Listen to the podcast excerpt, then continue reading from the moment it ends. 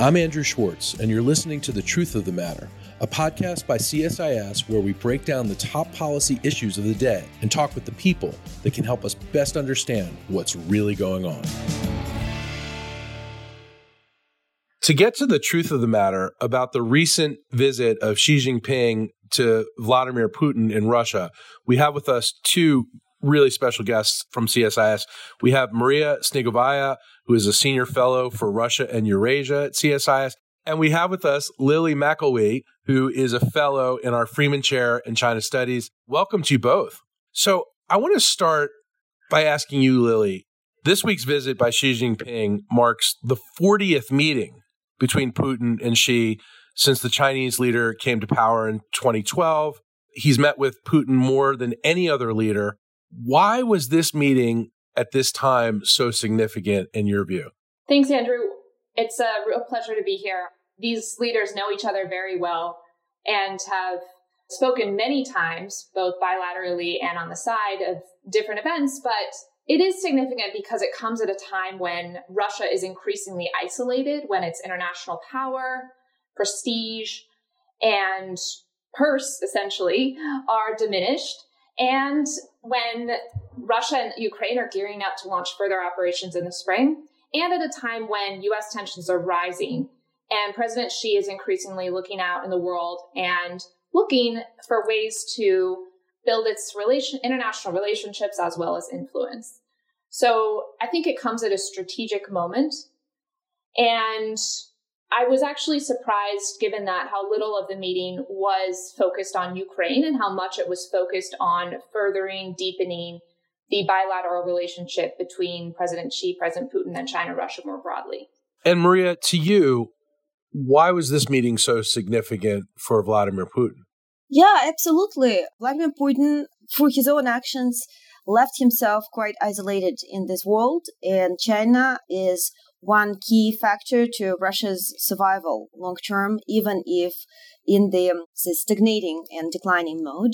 Uh, we've seen that one of the major issues uh, that been raised during the um, discussion was this project, the alternative gas project, the Siberian, the Power of Siberia 2, which is supposed to essentially increase deliveries of gas to China now that Russia cut itself off the European markets. So that's one uh, big issue why Putin was hoping to get Xi's interest in the projects and further uh, increase further collaboration. As of now, I think China has become, as a result of the last year, number one Russia's export destination. And it probably will get even worse for Russia from now on because other countries are um, essentially not willing to cooperate with Russia on many of these um, issues. Bloomberg, however, has reported just recently that there is no indication that China is interested to increase the um, supplies of gas from uh, Russia. So allegedly, this visit was not as successful as Putin was hoping to be. Before I get to what I think is probably the real question, which is are we looking at a new Cold War between the United States and China and Russia? I want to just ask what were the actual takeaways from this summit? Love to hear both of your perspectives on this definitely reconfirmed cooperation between the two countries. But if you le- read the concluding announcement that uh, both sides published this year and you compare it with what they published last year, it's actually very similar and looks like a copy paste, which to me suggests that there's not a lot of breakthrough in this relationship, contrary to what we have been told. Overall, um, the key imp- symbolical importance for Russia is that despite the fact that Putin is now, and essentially is charged with uh, horrible uh, crimes by the international court. They still apparently political leaders and very influential political leaders who do not shy away from going to Russia and meeting him. So the, symbolically, that's important. It's his opposition to the West, uh, to the collective West, as the Russian propaganda likes to call it in terms of specific achievements when it comes to like collaboration, we don't really know what happens with the munition supplies, which Russia really needs from China, and that's really a big deal for it. There was no announcement made, so uh, there is reasons to believe that China is reluctant to increase uh, supplies of munition to Russia in, to avoid becoming a recipient of the sanctions on uh, from the West. On as I mentioned already, when it comes to the gas, it looks like Putin was unable to convince China to further increase supplies of, of, the Russian gas, which is bad for Russia in the long term, because as I mentioned, there are not in a lot of other markets. Looking at the overall trade between the two countries, it's been increasing, and it's clear that in the long term, Russia becoming more and more dependent on China. The trend that already existed before this war, but after the war, of course, accelerated to an unprecedented scale. These are essentially the major takeaways. I think overall, symbolically, it's important for Putin, but in terms of material achievements, not uh, so successful as Russia hoped. Lily, from your perspective and from China's perspective, what were the key takeaways for Beijing? I really think that Beijing came out with several key wins here. And I think Xi really used the trip successfully to advance several of its major foreign policy priorities, which are somewhat at odds counterintuitively, but all three were advanced. And I'd like to point out first, maintaining and deepening strong relations with Russia, which China sees as essential to pare back Western power and influence going forward. Second is maintaining ties with Europe, which I know sounds counterintuitive, and I'm happy to dig into that a little bit further. But as US China tensions rise, China arguably sees Europe as potentially a weak link in the G7 and critical to avoiding all what it sees as all out technological and economic containment. And thirdly, building influence in the global south. And I think just by having this meeting where Xi was clearly marketing himself and the meeting as a way to broker a peace in Ukraine and as an investment in being able to broker a peace in Ukraine going forward, China is keeping its hat in the game in the global south, which has been harmed economically by this war and the ensuing sanctions. So let's talk about containment for a minute, Lily. You know, of course, Russia believes it's being contained by Europe and NATO and by the United States. What are the things that China believes that it's being contained about? China has long seen the United States in particular is out to contain its economic development because it frames the US China relationship and the US's international position as seeking to preserve unipolarity, which has characterized the international system since the end of the Cold War. So it sees efforts like the October 7th export controls, outbound investment screening, further export controls expected and some degree of convergence with US allies on these measures as out to contain China's technological and economic development, which arguably it is designed to curb that development because because the US and its allies now see that development as facilitating China's military prowess and with rising chances of conflict and with rising Chinese assertiveness and aggression abroad, there is reason to do so. And we have uh, overt examples of economic containment. You know, for instance, the semiconductors policy that the administration and and you know even today, March twenty third, Thursday, is a hearing up on Capitol Hill about TikTok and about whether the United States should ban TikTok. Are there also other tech and military applications where China believes the United States is trying to contain it, Lily? Yes. So we had the semiconductor export controls, and as some of my colleagues at CSIS have, have shared, the, these aren't the end of export controls. There will be further ones targeting, I think, biotechnology, quantum computing. These are just some of the areas where the US feels that these are dual use technologies rightly because they obviously have clear civilian commercial purposes, but can be translated into military uses as well. So these are areas where, given the blurred boundaries between civilian and military sectors in China, uh, the U.S. is no longer willing to to share these technologies, particularly at the high end. Do both Xi Jinping and Vladimir Putin did this meeting really reinforce their views about the United States? Did it align their views? And do you think, Maria, that this is the beginning of a new Cold War? I certainly think it's a beginning of the new Cold War with Russia, though I really doubt at this point that the Cold War ever ended, right? It looks increasingly that we have a small period of thaw, but eventually the key old uh, kind of preferences of the Russian elites never changed, partly because the Russian elite has never fundamentally changed since the Soviet times. There was never a true uh, rotation of the elite in place. I show that in one of my work. And so eventually, as Russia got stronger as a result of this influx of energy, uh, we've seen the same kind of attitudes, the same beliefs, the zero sum mindset re-emerge, resurface again. Uh, so from that perspective, we certainly uh, see the um, Cold War. It's inevitable. It's coming, and certain policies of containment of Russia uh, on the Western side will be in place from now on. For me, however, and I'm really interested in Lily's perspective on that issue, it's a question to what extent uh, China is interested in, you know, total um, contestation and opposition to the West, given this is really serious reliance on the trade with the West. In case of Russia, it's different a little bit. There was this reliance on energy trade, which we thought would constrain Russia somewhat.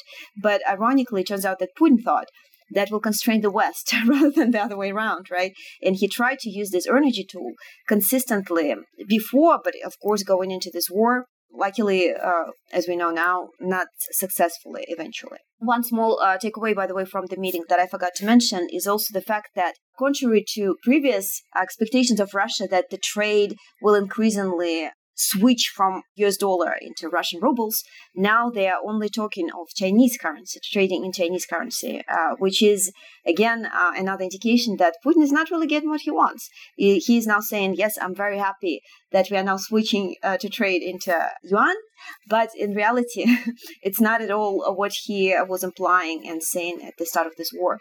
So essentially, he has to pretend things are great for him, while in reality, they're not so great at all. Lily, what are your thoughts? I, I, I tend to agree with Maria. I, I really there's there's an argument made that the China Russia relationship is a marriage of convenience and merely rhetorical at this stage.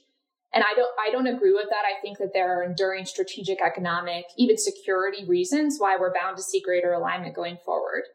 And one is economic, and Maria mentioned this. Russia is a key source of energy. It improves China's energy security to have a close relationship with Russia on that. But beyond that, it's really a partner. And I think the UN nominated trade is interesting. It's a partner in, in shaping and contesting the global economic and monetary order, which is a clear goal of China's. And that was advanced through the trip. They will be pursuing joint energy projects in whatever form, but expanded bilateral trade and efforts to use local, mainly yuan currencies for trading.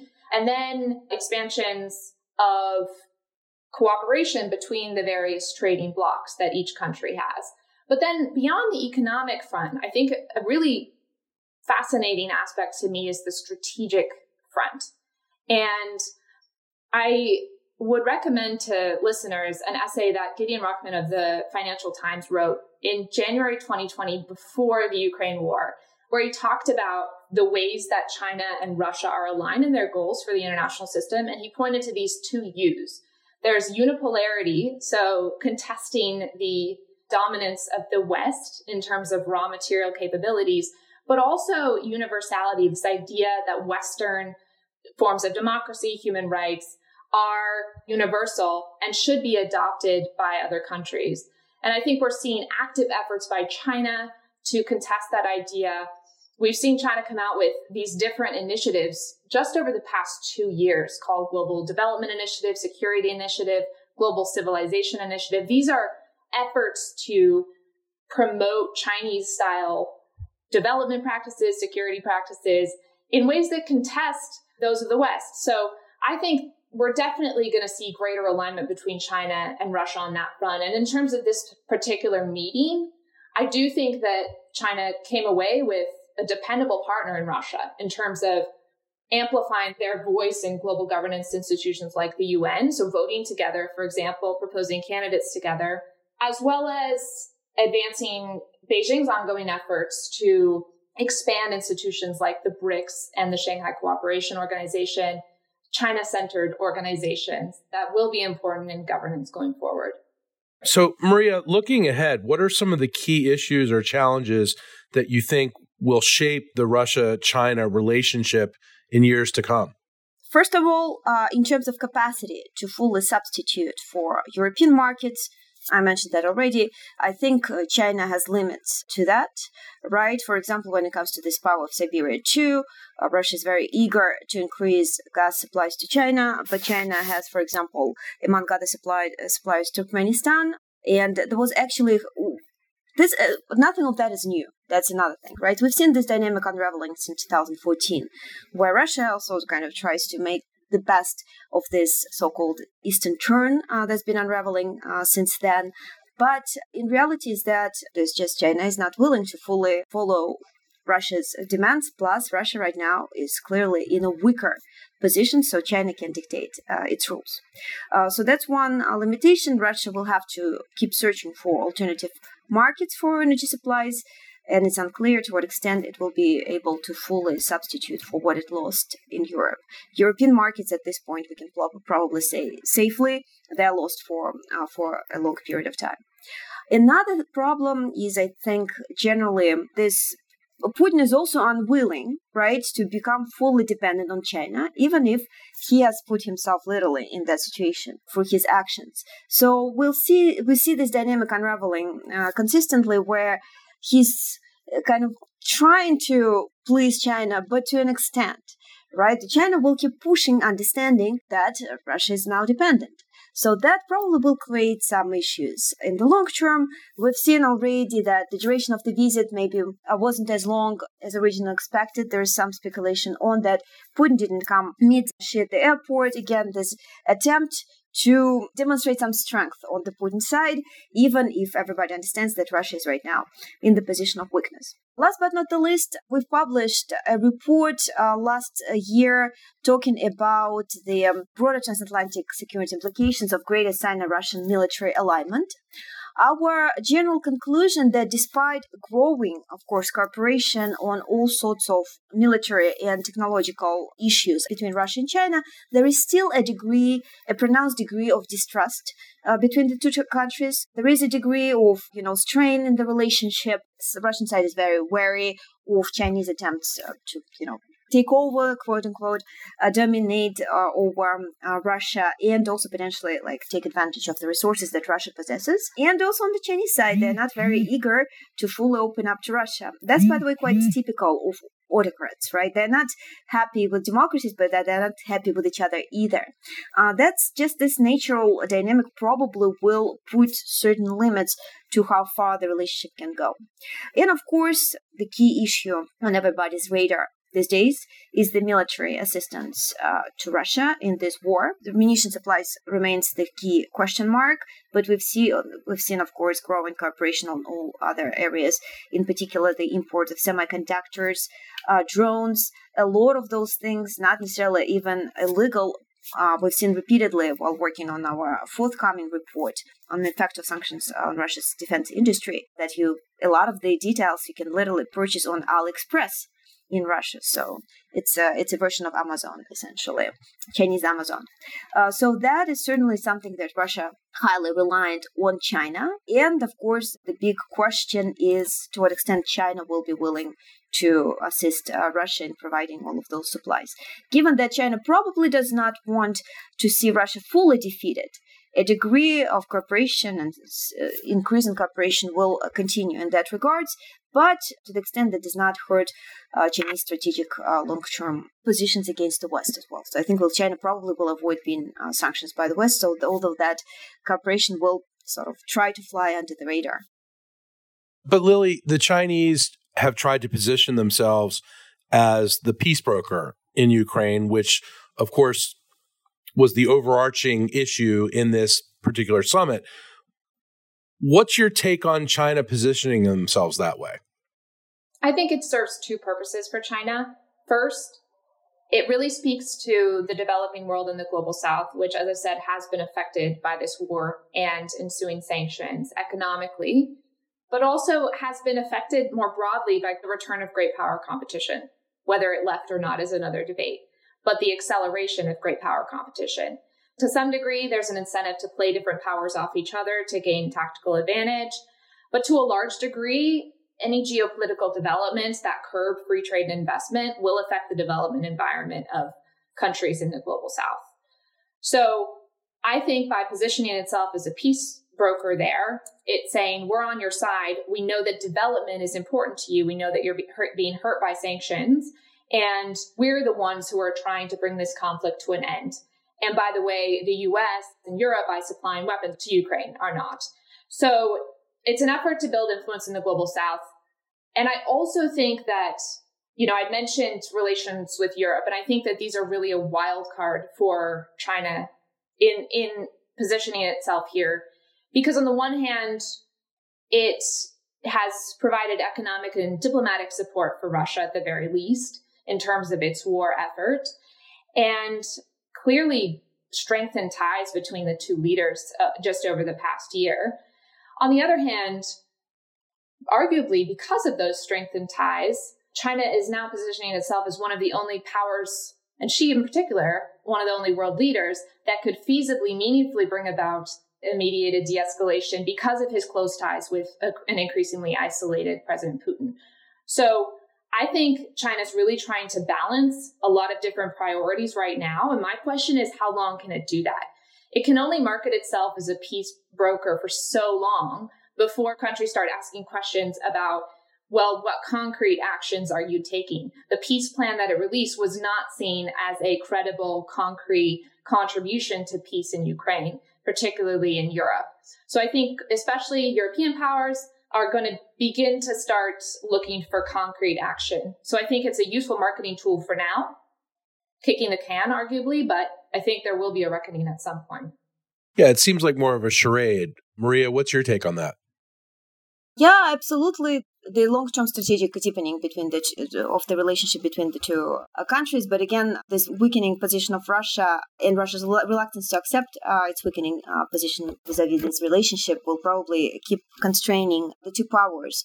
Uh, I wonder to what extent it's possible uh, truly for two the two countries with fundamentally maybe different, maybe not, but quite different interests uh, in where the international system will be going, headed next, right, to achieve this cooperation given that Russia clearly wants to undermine the international system. Uh, China's desire to undermine the international system is less clear to me, right? China has a lot to benefit uh, from the current status quo, and its international influence is growing. Uh, so, from that perspective, it seems to me that strategically the interests of the two powers are not necessarily that closely aligned. Russia will probably um, uh, just keep being increasingly exacerbating its dependence on uh, China, and it's really unclear to me to what extent Russia will be able to achieve the goals in the long term, right? It's a proxy war, right? But in the war that Russia is essentially fighting against, not just Ukraine, but the West, and the total economic power combined is 40 times larger than the Russia's GDP. So it's just impossible, I think, in the long term for Russia to fundamentally alter the situation. And it does not really seem to me that China is that eager to assist uh, Putin in his long term goal to destroy the international order as we know it.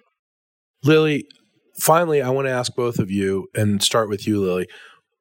Are there any major disagreements between China and Russia of note?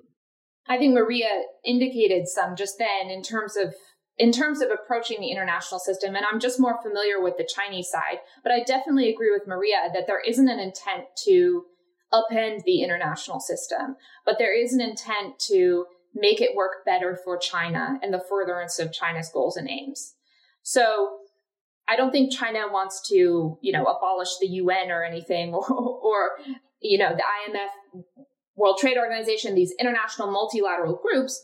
But what it wants to do is to pare back Western influence in those organizations, boost Chinese influence in those organizations, whether that's through voting shares or the leadership, and make them better conduits for China's values and China's interests rather than what it sees as the fact that the, they've been conduits too long for Western influence.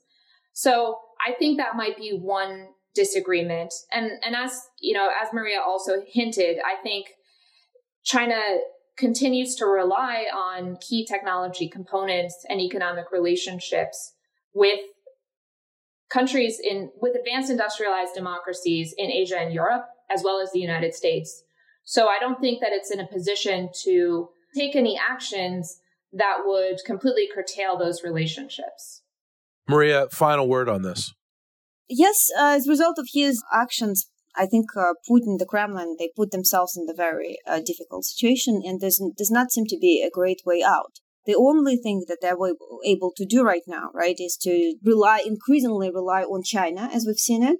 But as Lily has pointed out too, right, the, the fundamental or future outlook of the two countries appears to be quite different, and that is probably one of the key points of tension. As at the time, understanding that Russia is becoming more and more reliant on China in the long term, so eventually it will probably will have to accept the the future the vision of the future the way China uh, sees it. And of course, as I mentioned before, there are underlying uh, fear, mutual suspicion, trust issues in this marriage of convenience, or maybe not of such a big convenience which will probably continue haunting this relationship and why uh, we on our side should be wary as to where this is going right and definitely implement all sorts of tools to constrain this relationship and prevent china from uh, supplying more of the materials and technologies to russia. I think there is limits on what is achievable for uh, china and russia going forward. Well lily maria thank you so much today. This is really informative and helps us get closer to the truth of what's going on between China and Russia. If you enjoyed this podcast, check out our larger suite of CSIS podcasts. From Into Africa, The Asia Chessboard, China Power, AIDS 2020, The Trade Guys, Smart Women, Smart Power, and more. You can listen to them all on major streaming platforms like iTunes and Spotify. Visit csis.org slash podcasts to see our full catalog